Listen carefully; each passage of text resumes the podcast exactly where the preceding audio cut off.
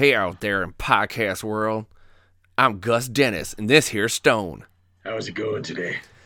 Welcome to a preview of the Gus Dennis and Stone Show. We're taking board games. I still say it should be the Stone, Gus, and Dennis show, but, well, I guess an old timer like me doesn't get a vote. Damn millennials. You don't have as much spunk as I do, Stone, so we're going to call it the Gus Dennis and Stone Show. What those poor ding dongs at the MFG cast don't understand is that they hired us to do some fun stuff, but they didn't realize we are going to speak our mind. We're going to take some of those game designers and some of those games that you all love, and we're going to knock it down a couple of levels. You know what I'm saying? Stone, Stone, Stone. That's that's where you're supposed to come in. All right, I hear them talking about this above and below and that near and far nonsense. How about here and now? That's what's important. Just like you, Stone, to have a lot to say and not too much time to say it. I don't think I have that much time at all, Gus. Old Black Lung is working its way through me. Remember when I told y'all we're going to have some fun? Well, Stone might bring that down a few notches. But you can bet your sweet tutor that we're going to bring the pain coming up here very soon. So listen up, pay attention. When Gus Dennis and the Stone Show comes along, ain't none of y'all going to be safe. I heard that DY guy talking about embark. We're gonna embark on some real ratings. I'm tired of this top hundred nonsense. Gloomhaven. We're gonna take down all this top hundred nonsense. Gloomhaven. More like gloom. I'll be saving my money on that hundred dollar piece of garbage. Did you hear that, world? That's what you're gonna be expecting from Stone. Boy, can't wait for that. All right, well, until we see you next time, remember the Gus Dennis and Stone Show coming at you, coming soon real soon. Stone, you're not supposed to talk anymore. That was it. This is the MFG cast.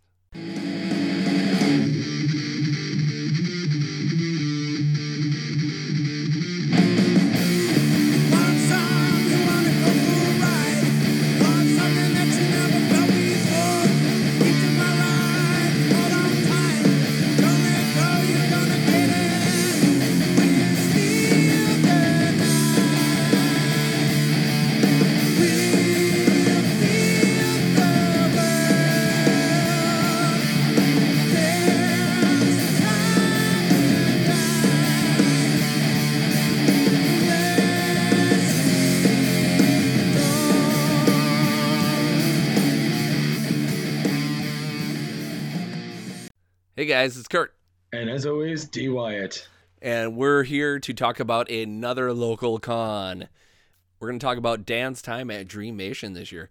So Dan, what is uh for Dreamation? What is this? Is how many how many times have you been to this now? Uh Dreamation, this is my third year going. I missed. I had to miss one year because uh work was obnoxious and everyone was sick. But Dreamation, for those that don't know, it's a local con out here in Morristown, New Jersey and it's part of the trio of the DexCon events. So there's DexCon, which is always like by Fourth of July. Dreamation happens in February, and then there's also Metatopia, which happens like as an in between, which it's just more like about play testing and game development. So Dreamation and DexCon are the main like established title gaming events and stuff like that. Nice. So remind me because I always forget this kind of stuff. So with like who owns this? Is it Dexcon that owns it? You know, who how does that how does that all work shape out with all three of those? So legend has it that there is a shadowy figure known as Vinny who is a high figurehead in the Dexcon hierarchy. Pretty much everything goes through him, like all the approval for game slots and things like that and submittance of stuff. There's a kind of like a small committee that work together on it.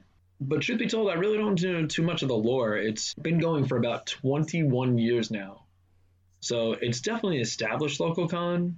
Again, I can only assume that most of its origins is steeped in a combination of like witchcraft, Illuminati, and uh, deep dark politics or something like that. I figure like Vinny is probably either like he's a mobster. He decided to go into board games because it's really lucrative, but he's also behind the scenes and no one knows who he is. Either that, or I'm convinced that it's a, it's a, it looks like a big shadowy figure in a big uh, trench coat, but it's really a bunch of little kids under that.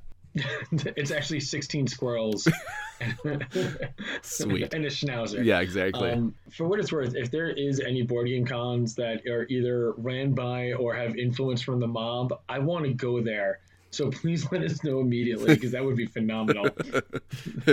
well, uh, just to let you know, we're gonna have a Orleans tournament, and if you win, you get a copy of the game. If you lose, we will take out your kneecaps. Either that, or I'm just like picturing like you're about to beat somebody at the table, and you're like, "Oh man, I go here and I win," and just some guy in the corner just looks at you and starts shaking his head, and you're like, "You know what? No, I don't want to go." That yeah, exactly. you hear a click click, and you're like, "Um, I guess I'm throwing the game now."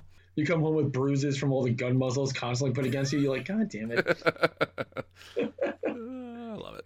But yeah, man, it's um, it's really good because the one thing that's always killer about these cons is they're 96 hours nonstop. Wow. So no sleep till Brooklyn, huh? Yeah, and it, yeah, pretty much, man. It's it's good stuff because it's like this year we actually we spent the night out in Jersey, and when we left, games were going on. When we came back the next day, games were going on. There's always like a little something going on. As you can guess, at around like three and four in the morning, it's not as active as it could be. What? You gotta but, be kidding me. but the option for it to still be active is what's entertaining. That's cool. You know? Yeah, and it was really good stuff. Um, this year, I decided to try something different. I only signed up for a couple of games that were totally foreign to me. Everything else I signed up for is I, I wanted to get a mix of things that I was familiar with that I haven't played for a while and games that I own that I've never opened yet. nice. I didn't realize they had 210 games at that convention. That's cool. They did, but because of my time slotting, I wasn't able to get into all of them. However, I did get into a few. So I figured this. Uh, a couple of the games I played, you know, we already mentioned on previous uh, episodes and stuff like that. So I figured I will just kind of rattle off a little of what I was playing, and if something sounds particularly cool to you, let me know. Everything else, I'll just throw a little one-liner in just to give you a teaser and see if you want to hear more. So first night of the con, like their Thursday, it starts pretty late. Like it's like a 6 p.m. startup time. Uh, you know, for like the badges and everything on Thursday night because it goes until like Sunday about six or seven. So Sunday night, uh, did a little bit of some roll and writing. We did crisscross. We did um, a little welcome to things like that. Uh, also Railroad Ink. You know, just like having fun, like keeping it like light and casual. First organized game I got into was Near and Far, the Red Raven story esque style game and everything. It was you know which was pretty good. Interesting playing with strangers because everyone was playing slightly differently, which was pretty entertaining. Oh, that's cool. Yeah, like one dude never left town. His whole goal was to see if he can win without ever leaving town. Nice. And he did pretty good. He actually got second place. So I was like, that's pretty neat. like I never thought of that as a strategy. It's like I'm an adventurer. You know what? Scratch that. Adventurers get hurt. I'm staying here for. Yeah, exactly. So. Yeah, yeah. He's the he's the shoot. Why can't I think of it? What's the reference to people that like stay in all the time and don't go out? What like a hermit? A hermit. Yes, there you go. There you go. he has agoraphobia. He wasn't fond of open spaces. He's like, no, town is where I live. From. Yeah, exactly. He's like, obviously, there's lots of gold and stuff out there, but also I don't want to get eaten up by whatever else is out there. So no, thank you. So, um, so the next thing that happened was we were supposed to check out the King's Abbey. However, a little bit of traffic and a slightly late departure made sure that we did not arrive in time for the King's Abbey. This is when we got to play some of the like play to win games. One of the one play to win games was Embark, I already own that, and that's actually a great little game, and we're going to be looking at that in a little more in a couple of weeks.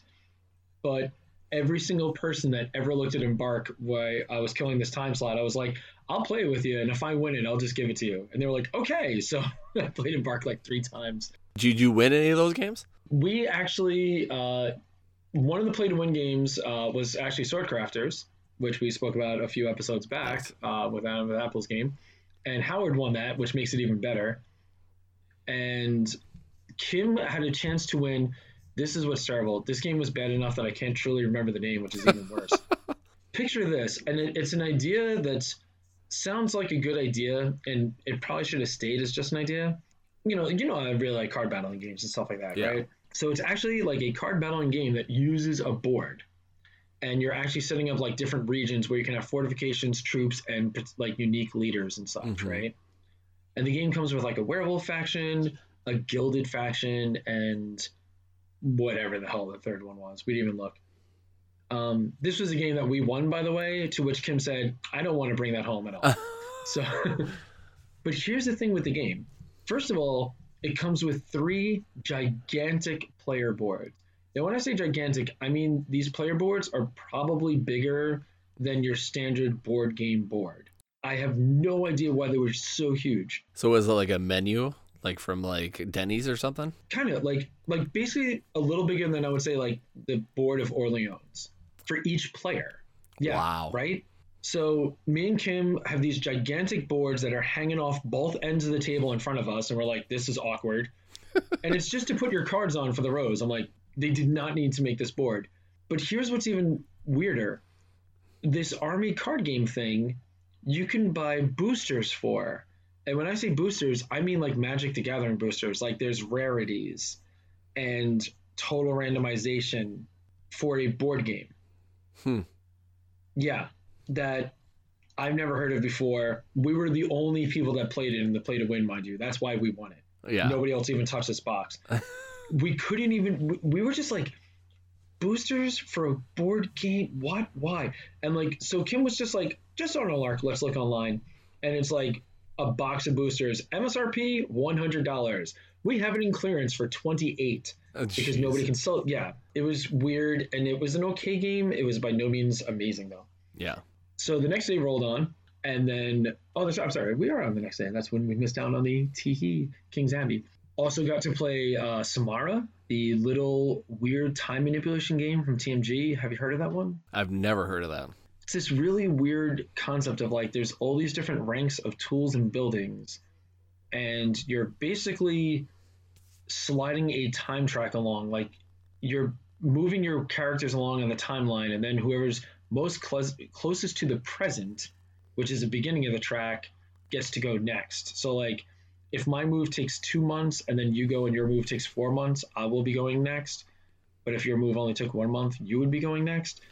It's really weird. It's part of that TMG line, kind of like um, Embark and Ars Alchemica.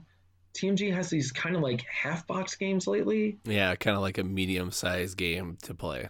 Yeah, and you know the, their prices reflect it. They're usually between like uh, twenty five and forty dollars. Samara was okay. I'm kind of glad I got to play it, and if I never play it again, somehow I'll still be able to sleep at night.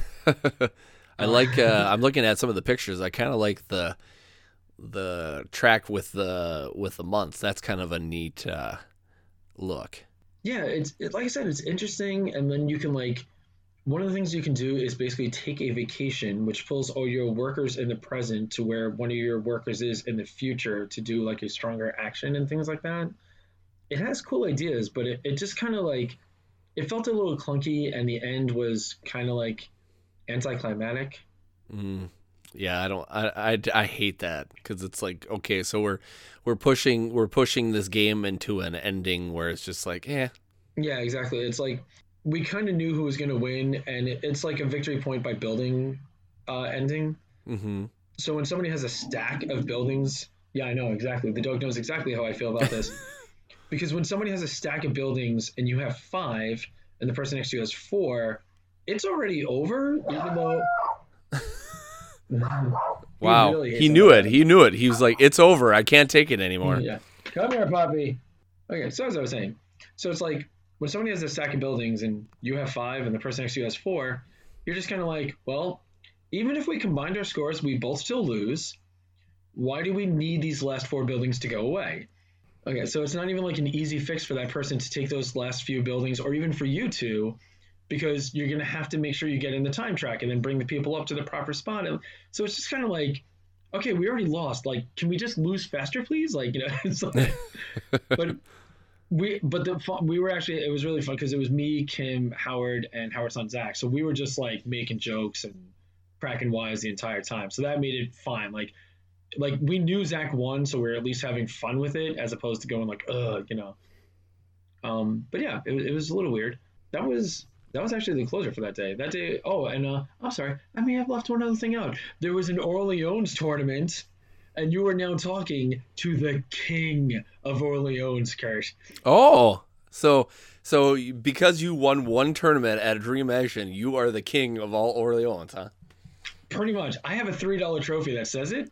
So you know, It's weird. So it, it just says Orleans champion. It doesn't say king of all, all Orleans. It's weird.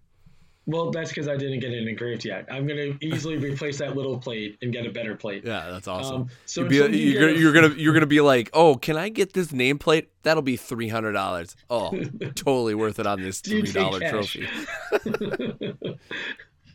So until you get a four dollar trophy that says I'm not the king of Orleans, I'm gonna go. I'm gonna go by that title. So Sweet. I, I was told I became borderline insufferable as soon as I won, which is pretty much all I really want out of life. So, so that day ended gloriously with uh, the rightful heir in his place, and then the next day began, and the the start of the next day was actually great because it was Crusaders, Thy Will Be Done. Now I've heard a lot of really good things about this game. Yeah, um, it's actually the thing that's funny is it's lighter than you would think looking at it because you look at it and you're like, oh my god, there's like a million things happening here. Mhm. There's really not. Um, it's basically like a rondel mechanism with all the actions like linked to the rondel, like moving, crusading, uh, mustering more troops and things like that.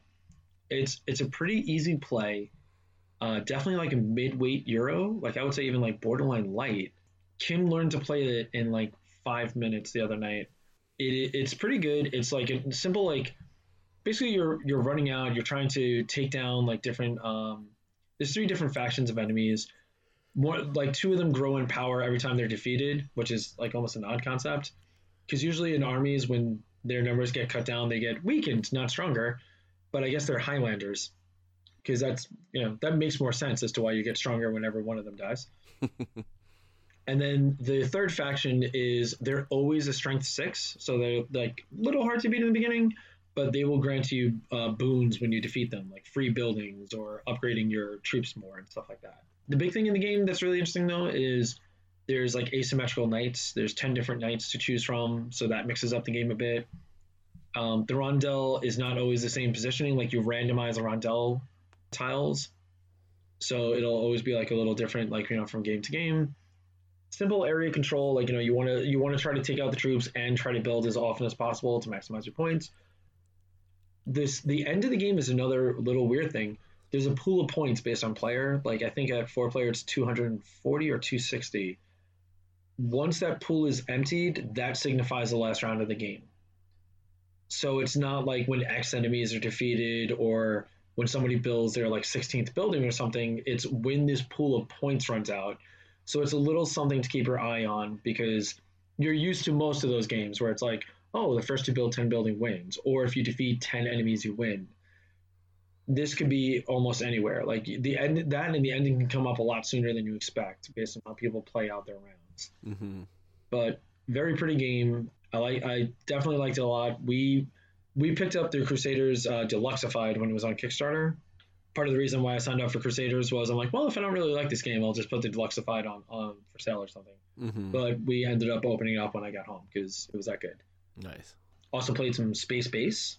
That's that's another one I've heard a lot of good things about too. Yeah, when you come to visit New York, uh, we'll have to swing by Howard's and play the game because it's it's dubbed the Machi Koro Killer, Hmm.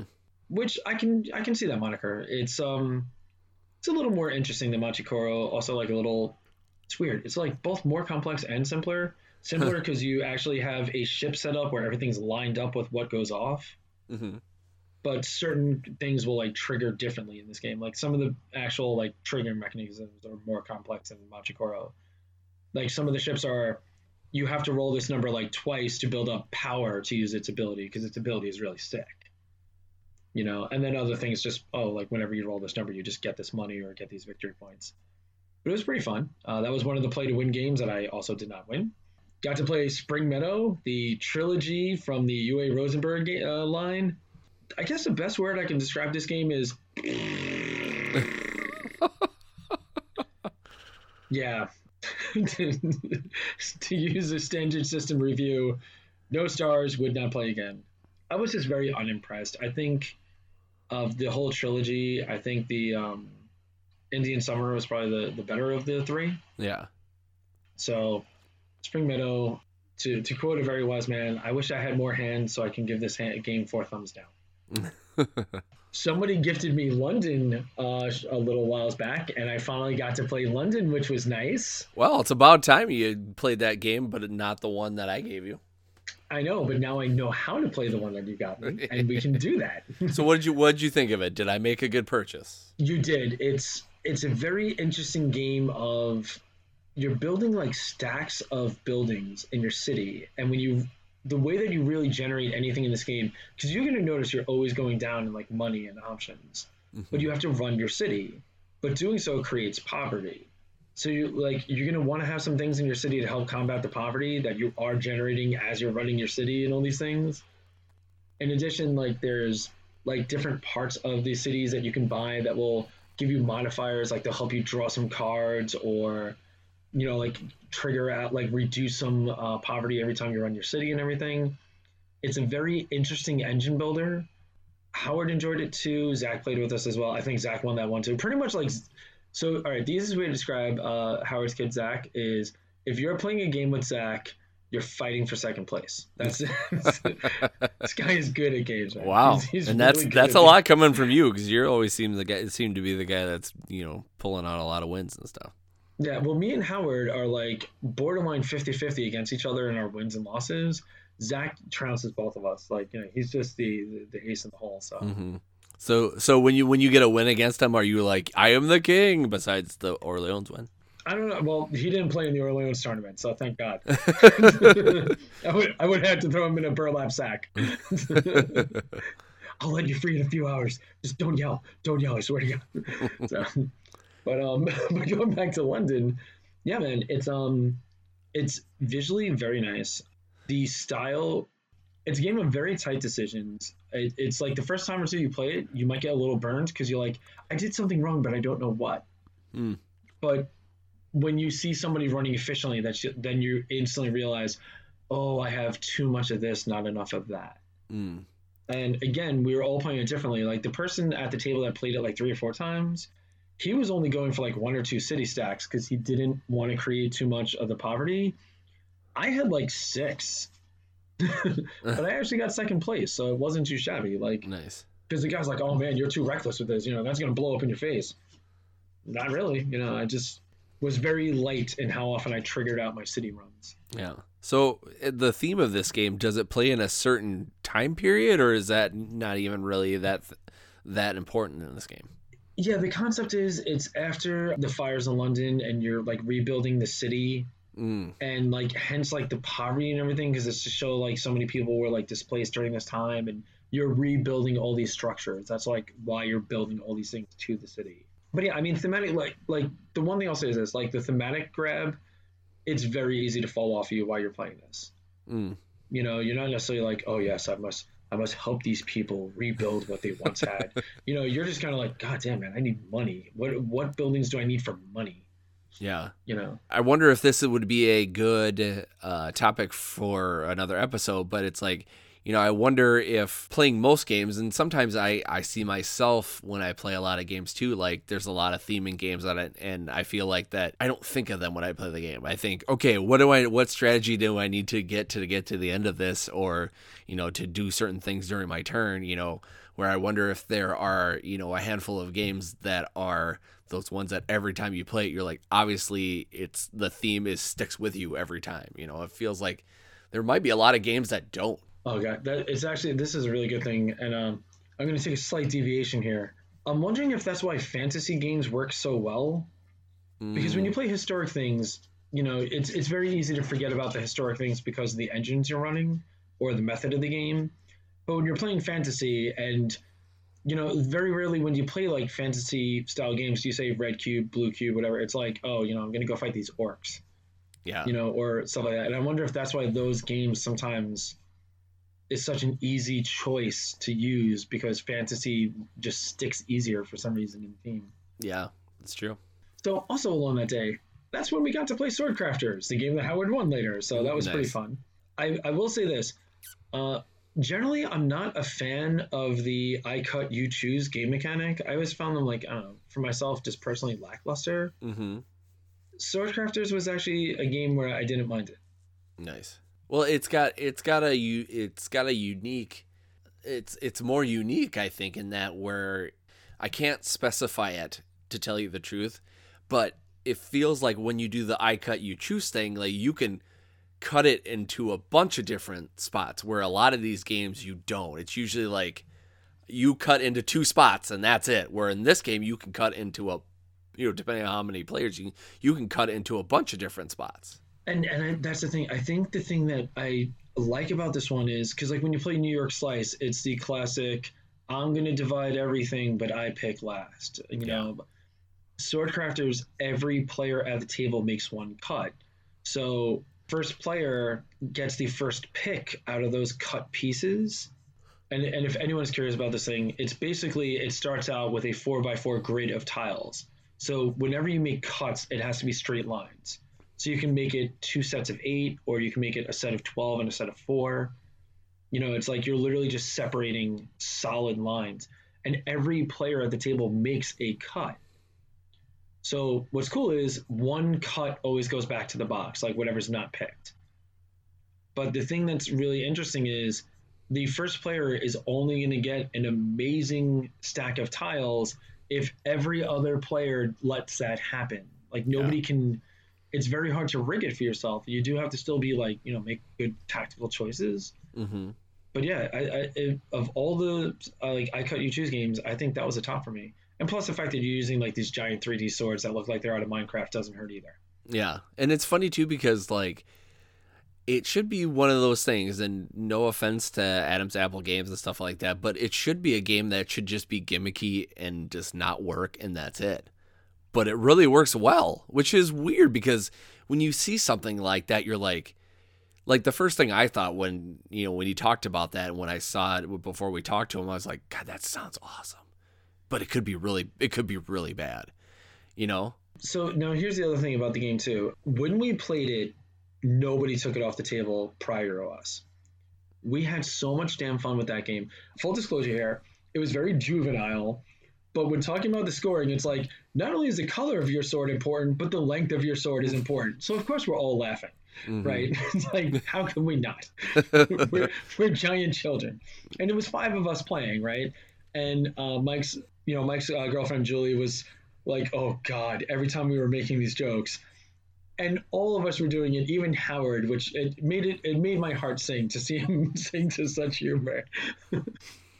but as we're making these swords and everything, it's like you know, it's like you know, like we're like behold and like holding the blade up, and it's like the true king of Scotland, and and like the rest of the con, people were coming up to us like, what was that weird sword game you guys were playing? That was so like you know you guys were go, going crazy with that stuff. And we're like, yeah, you know, and in turn, more and more people started playing it.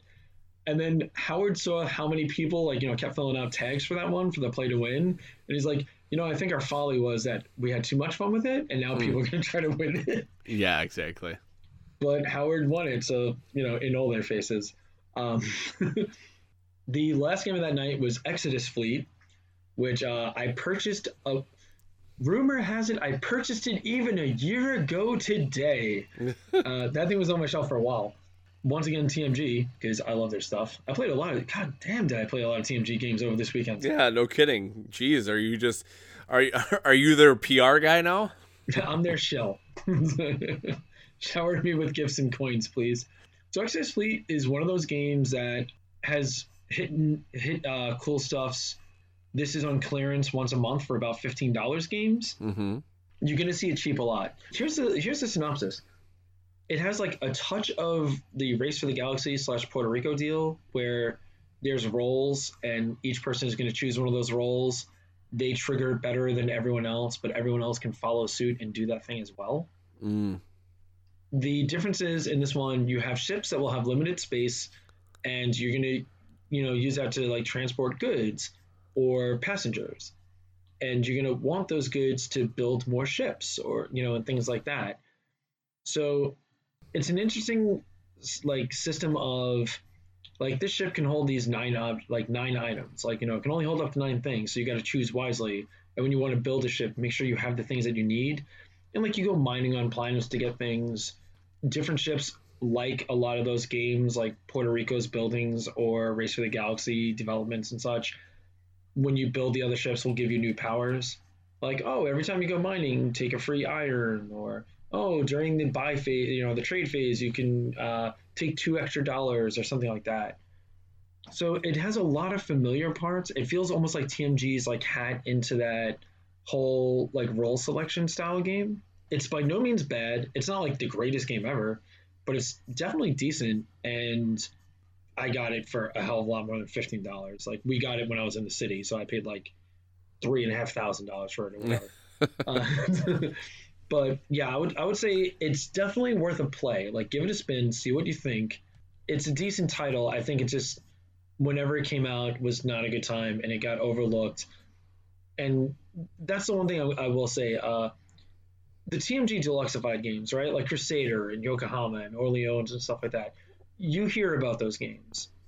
But the games like Ars Alchemica and Embark and Exodus Fleet, you kind of don't. And it seems like unless it's one of their super deluxeified Kickstarter games, certain TMG games just kind of like really get overlooked.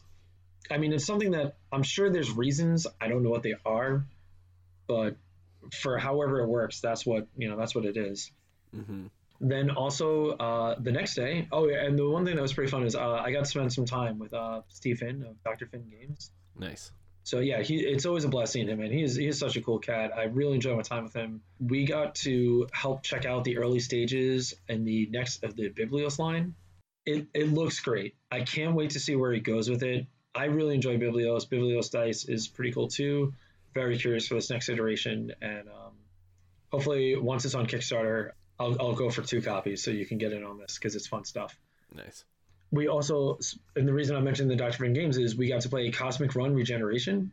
So the whole thing with the Cosmic Run Regeneration is it's basically it's a dice rolling game, right? Like a little that push your luck dice system, and you're trying to do different sets of things to advance along different planets. Like the like the one planet, every one will get you one step closer. The last planet, it's as long as the numbers are not the same. So you can use like a two, three, four, but not like a two, two, six or whatever. And then the other planets are like pairs, like two of a kind, three of a kind, four of a kind. What's cool is it's like, you know, you're allocating your dice to like advance your ship along these tracks. And it's it's much akin to Agricola, Kurt. You kind of start out at like negative eight or negative fifteen or whatever. That's like, sweet. Yeah, and you know you want to ultimately get to those positive points along those tracks. The thing that makes it interesting is, and there's a couple of side things like there's a little bit of set collection. There's these alien cards that can help you out. Like so, there's like a lot of variable. It's not just like a straight out dice game. But the the clock in the game is there's a deck of cards of basically asteroids smashing into these planets, and they will annihilate these planets. So you score the planets either when somebody reaches them and like they fully discover it, and like that's neat, or when it blows up and then it's never going, going to be seen again. You're like, well, that was sad. right before I went, like, you know, Kim flips over the card, blows up the planet, the only planet that I had a chance of discovering. I'm like, there went a lot of points. but yeah, it's um it's pretty cool. It's like the piece it's kind of funny, like because the pieces are like blocky, like blocks of wood with the ships drawn on. I was like, okay, you know, but I mean, it keeps the cost down. So it's like because I was originally I was like, oh man, why not miniatures or something? And I'm like, the cost of this game, yeah, all right, no miniatures is fine. It actually works a lot better. But it was it was pretty fun. I like the press your luck things. Um, once again, it's a chance for everyone to roll better than I do. but I I and it was great because like the planet where uh, you didn't have to, the number six planet where you don't make pairs because I was always rolling all over the place. I was flying up that track, and then whammy kablammy, a meteor hits it. And I'm like, all right, well, so much for that dream. Yeah, called Race for Destruction. Yeah, pretty much. but yeah, it's, it's pretty cool. Um, like the alien, like the alien cards that help you out, and then you can cash them in. This is another thing that I thought was really interesting too. Actually, I just want to quick throw this in there. So there's like a little spot on the board that shows the cash in cards, like two the same, three different, four different, and then there's three sets of victory points. Anytime a player claims that, there's like little chips that match the board that you cover up that victory point thing with so say like the pairs, it's like 10, 8, 6. The first person that will do it gets 10 points, and then you cover it. So now it can only be done twice more throughout the game. Hmm. And yeah, and the points go down. I was like, instead of these stacks of chits where, you know, like, oh, put that pile here and I, oh wait, I think that pile goes over here. I was like, that's actually way easier. Just have it on the board and cover them up mm-hmm. instead of having to stack them up and dispense them out to people. Yeah. You know, it's it's another one of those simple solutions for things that you see in games all the time, and then now somebody has done it that way, and I'm like, huh, why is it not like that? yeah, it should be like that for everybody. Yeah, right. We're recording this a, a couple of weeks after you've been to Dreamation, and you told me a little about a little bit about this game, and even before that, I had actually seen a few things online about it. I think uh, what's Eric playing and stuff like that had kind of talked about it and how much they liked it and stuff like that. And being a fan of Herbaceous, and that's the only game that we've had from Dr. Finn, and that's the only one we've ever played so far. You kind of talking about it a little bit more before we recorded. I was like, gosh, I really want to play this game. So we actually ordered a copy. We haven't played it yet, but we have it here. So eventually we'll get it to the table. And it's cool that it seems very easy to play. Plus, it's a one player game. So it'd be kind of fun if no one wants to play a game. I can be like, hey, I can try it out myself. Yeah, it and that's the thing that I love about too. It's like uh, and it plays pretty quick too, which is nice. Like the Mhm. the way the deck is structured. So like when I was mentioning about the planets blowing up, it's not just like flip over this card and like number six planet gets hit. It actually has three number planets on it. So it's like six gets hit. But if six is blown up or discovered, four gets hit. Oh, and if four is blown up or discovered, one gets hit. Hmm. So it's like every planet has a 50-50 of, you know, taking something Nice. and yeah, so it's like the clock definitely makes you feel the pressure. You're like, like, oh my god, I gotta, you know, like, like roll better, noob, like to yourself, you know. and uh, and I will throw this out there too. If um if you're new to the, the Dr. Finn games, Biblios is a fantastic press your luck game. It's a very small box. Uh, I keep I keep hearing it. I keep hearing about that too, and I just keep forgetting to get it. Eventually, you'll probably have to get a copy. I think we'll have to play it when you make your little trip to New York in a couple of weeks, there, buddy. Very nice. Or by the time this episode releases, maybe you'll be in the car on your way. yeah, maybe. Who knows? So outside of that, we got to do a little bit of Keyforge. Oh, always a good time. We basically it was great because Kim got me a like a sealed box as an anniversary gift because that's what happened when nerds marry nerds. And um, so it was like just six of us, like you know, sat down at one of the tables on one of the days, and we just all broke out packs and just started playing against each other. Uh, super fun. And then the other game that we got to play that day, and this was actually like a little side game that was like, you know, we saw a vendor on the side. He has a game called Cauldron for sale. Uh, it's from Magic Circle Games, and the the other part too is like you know on the uh, BGG site, the designer is Anthro Rob, which I'm assuming is just his handle. So here's the thing. So Cauldron, uh, here's why we went over to check it. The art was the art is pretty whimsical, pretty interesting. There's little plastic cauldrons that each player gets. They look almost like things that you get out of the dollar store, but they work. And the cards are multi-purpose, which is something I always enjoy in games. Now the way that Cauldron works is cards have three parts. They either have like up top, there's what they get when you plant them in the garden because you have to like grow your own ingredients, like you know your like your mandrake and your moss and stuff like that, to add to your cauldron. The second part of the cards is the hexes, and these are like the spells that you'll be casting in the game. And these are all your like little rule breakers, like I might steal something from you or get an extra harvest phase or whatever. But some spells and casting a certain amount of spells starts adding corruption to your cauldron. And the corruption really messes with you at the end game. The last thing is on the bottom there's all these recipes and there are all the elixirs that you're making for people like you know to cure what ails them and such. Now during the game the, the phases are actually pretty easy. It's like it starts out you know you can cast a spell then you harvest your garden. Now these are the things that are weird about this game when you harvest literally take all the cubes off your little garden spots and drop them in your cauldron you can never look inside your cauldron Hmm. you just kind of got to remember right and you also got to pay attention to what everyone else is doing then, like you know, like I said, whenever you're casting these hexes and everything, some more corruption will go in there. But all your your recipes that you're making, like say you're making like you know like a like uh f- like flame heart elixir, like for bravery or something. Like it might need like two green cubes and a yellow cube and like two red cubes or something. And it'll tell you how many victory points it has on it. You're gonna slide that under the cauldron. You can never look at those like those things. The concept is you're the witch that's creating these. You should know what you're making. So it's like a little bit of memory, right? So you're sliding things under your cauldron, and the game trigger is actually when there's seven potions, like seven recipes, I should say, underneath somebody's cauldron, or when two of all the ingredients have been completely removed from the middle of the board. Right? So very easy endgame conditions. Now at the end, you're going to dump out your cauldron, and you're going to start like lining up the cubes to all of your recipes. But every corruption that you took eats an ingredient. So you have to match cubes one to one for your corruption. So, you know, you're like, oh man, I really want to make this potion, but I don't have enough cubes because I, I got too greedy with that magic. And it's like, and there's tons of scoring. It's like whoever, like you get points for having the most ingredient, um, points for having the most corruption, the least corruption, um, you know, like all these things like that, like the potions themselves and stuff.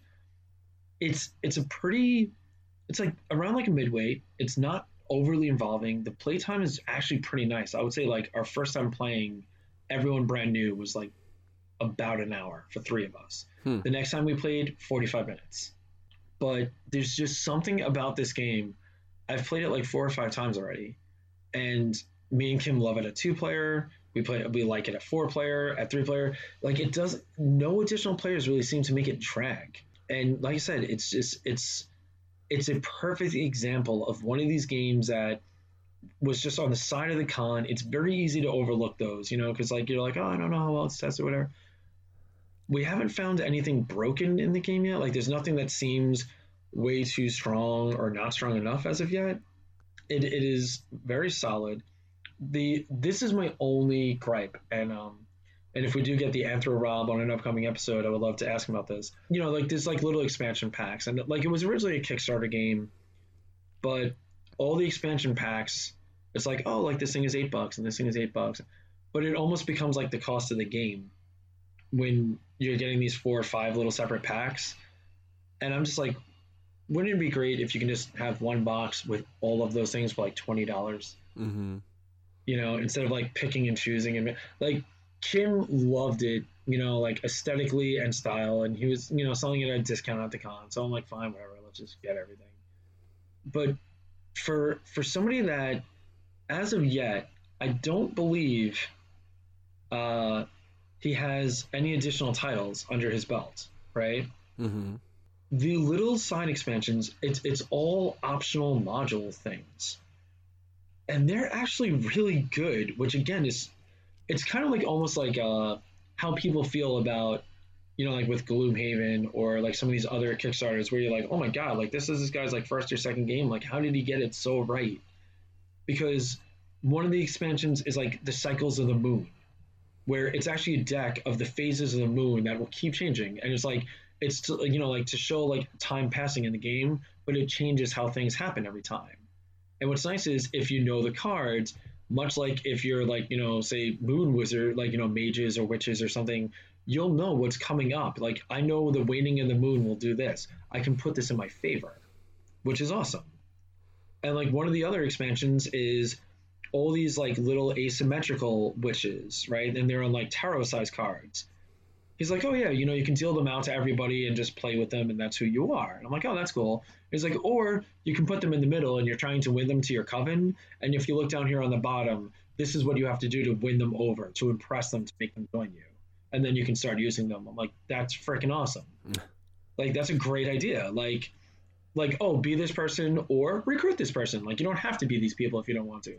Like that's really cool. And then there's also like familiar cards and then there's item cards and all these different things. And then one of my favorites is there's a deck of variable scoring cards so it changes up rules in the game. So like normally at the end of the game you don't lose any points if you didn't create like create the uh, the potion but you also didn't get any because you didn't create that potion. Some of the variable scoring cards are like oh like waste not want not whoever has the most cubes after making potions loses seven points because you took so much more than you needed. Nice. Like that's cool. like like another one is like um wasted knowledge or something where it's like every potion that you don't complete you lose four additional points. So it's like if you're trying to race the game because you're like, oh, I'm just gonna win, and you only make two of those potions, you just lost 20 points. Now you lost. I'm like, all of this is awesome, man. Like it's it's so good and this is the game that is going to be criminally overlooked because it doesn't have like 55 minis and 45 uh, variable things that you can get on on Kickstarter. Yeah. Well, you know, that's unfortunate for them, but it's fortunate for the people that actually play it. You know, like I just looked at it on BGG just because I was curious, and the the art looks amazing. Like they really put a lot of work into the art, which it looks beautiful. And having those little cauldrons with the little cubes to put in it, like that's a great idea. Yeah, and, and like that's the other thing with the art too. Like it's so I can't even really describe it well on air because it doesn't look like any other game. It has like a semi-realistic look, but still like vaguely cartoony, but it's just very well done. Yeah, it almost looks You like know? a like like the cards themselves and stuff like that that I've seen like almost look like a like a movie poster almost. Yeah, right. It's like, and, and of course, like, by the way, I'm just like looking at one of the things on the um, the BGG. My, one of my favorite potions is love potion number eight. You know, Of course. it's like, the one that just quite didn't get up to par. yeah, you know, it's like you gotta have failures to get success, man. That's how it Yeah, goes. yeah, exactly. You know, but it, it is like I said, it is one to me. It's one of those games that I am seriously enjoying this game. And uh, one other little bit, all the cubes on the bottom of the ingredient cards, they'll actually note the colors. Like you know, like um, so say it's like two yellow, a red, and a green. It actually has Y's in the yellows, R's in the red, and G in the greens. So even if like somebody has like a hard time with, with some of the colors or a little bit of color blindness, people can put the like you know like do the cubes for them into the cauldron per se, and they can still kind of keep track of what they need mentally because of the lettering on the bottom. Is it on the bottom of bottom of the cards you said? Yeah, on the bottom of the cards, like it'll like you'll actually see the letter. Like the red cubes have an R inside of them, the green Yeah. cubes have a G inside of them. It- it's like a little something to help. Yeah, it's funny because I almost thought of what a what a good idea would have been actually is if they would have made a little bit of an impression on the cubes themselves. That would have made it easier. And you know what? That that's something that possibly could have been like a Kickstarter stretch goal down the road or something. Because the cubes are just base out straight, like you know, um, whatever it is, like eight millimeter. Or Yeah, whatever just the ones you see is. in like yeah in your standard games like Lords of Waterdeep and etc. Yeah, exactly. So you know, but uh, like I said, man, it, it's it's definitely when I got it, just being like totally level honest, I was like, it's like, God damn, I really don't want this to be another thing we blow sixty bucks on and it never gets played. Yeah, that part's tough. Yeah, and as soon as we played it, I kind of looked at Kim and I'm like, "You want to play it again?" And she's like, "Do you want to play it again?" I'm like, "Yeah, yeah, kind of a bit now, right now, because because I lost bad." And and then it was so great because the next game, Kim destroyed herself because for some reason, I guess she just forgot yellow existed. So, so In her world, yellow is not a thing. yeah. So at the end, we're all putting together potions, and she's like, "No, no, Mm, no!" And I'm like, "What's the matter?" And yeah, I'm like, "What are you freaking out about?" And she's like, "I got one yellow cube, one." I'm like, "So?" And she's like, "I need it for everything." she was so pissed off. yeah, I I see this game as being something very hard for me because I am very bad with memory stuff sometimes. So, uh, I feel like it's gonna be like, oh, what was in that? I don't know. Yeah, they do note for the intro game. Uh, you can keep your potions face up if you want to make it friendly. If you want to be nice. Yeah, it's probably gonna be. I'm gonna have to have a handicap in every every one of those games. Yeah, right. You're like, can I start with three of each color, please? Yeah, But yeah, man, this this is something I can't wait for when you come and visit because I really want to play this. I really want to get your thoughts on it. yeah. I, I have a feeling everybody would like that. I feel like that would be something even Logan would like because it would be aesthetically pleasing, and I bet you he would really dig it. Yeah, I'm I'm actually uh, I want to see if he sells it directly on his site. Though this sounds kind of beggary-ish, I'm tempted to see if I can maybe get one for a few bucks off from him and then bring it and just donate it to Hex, the uh, the board game cafe out of Manhattan. Mm-hmm. because um like I said, I it's something that I think once people start playing, they're they're gonna dig. It's the thing is you got it. People need to see it at the table first. But uh, you know what? At DexCon, who knows? Maybe I'll run a cauldron event. Maybe. So and uh, so that pretty much wraps up all the games of the con. Just a couple of other quick highlights. Met a lot of awesome people. Had really good times with things. I saw I saw the shadowy uh, Lord of uh, Lord of Waterdeep Vinny for a few moments. He was actually uh, in some of the Orleans games. Nice. The auction was the auction is one of my favorite parts of local cons.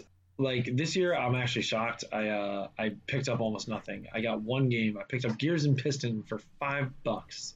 I saw Black Orchestra on the table for auction, and whoever put it there never filled out their paperwork, so it never went up for bid. I was like, God damn it.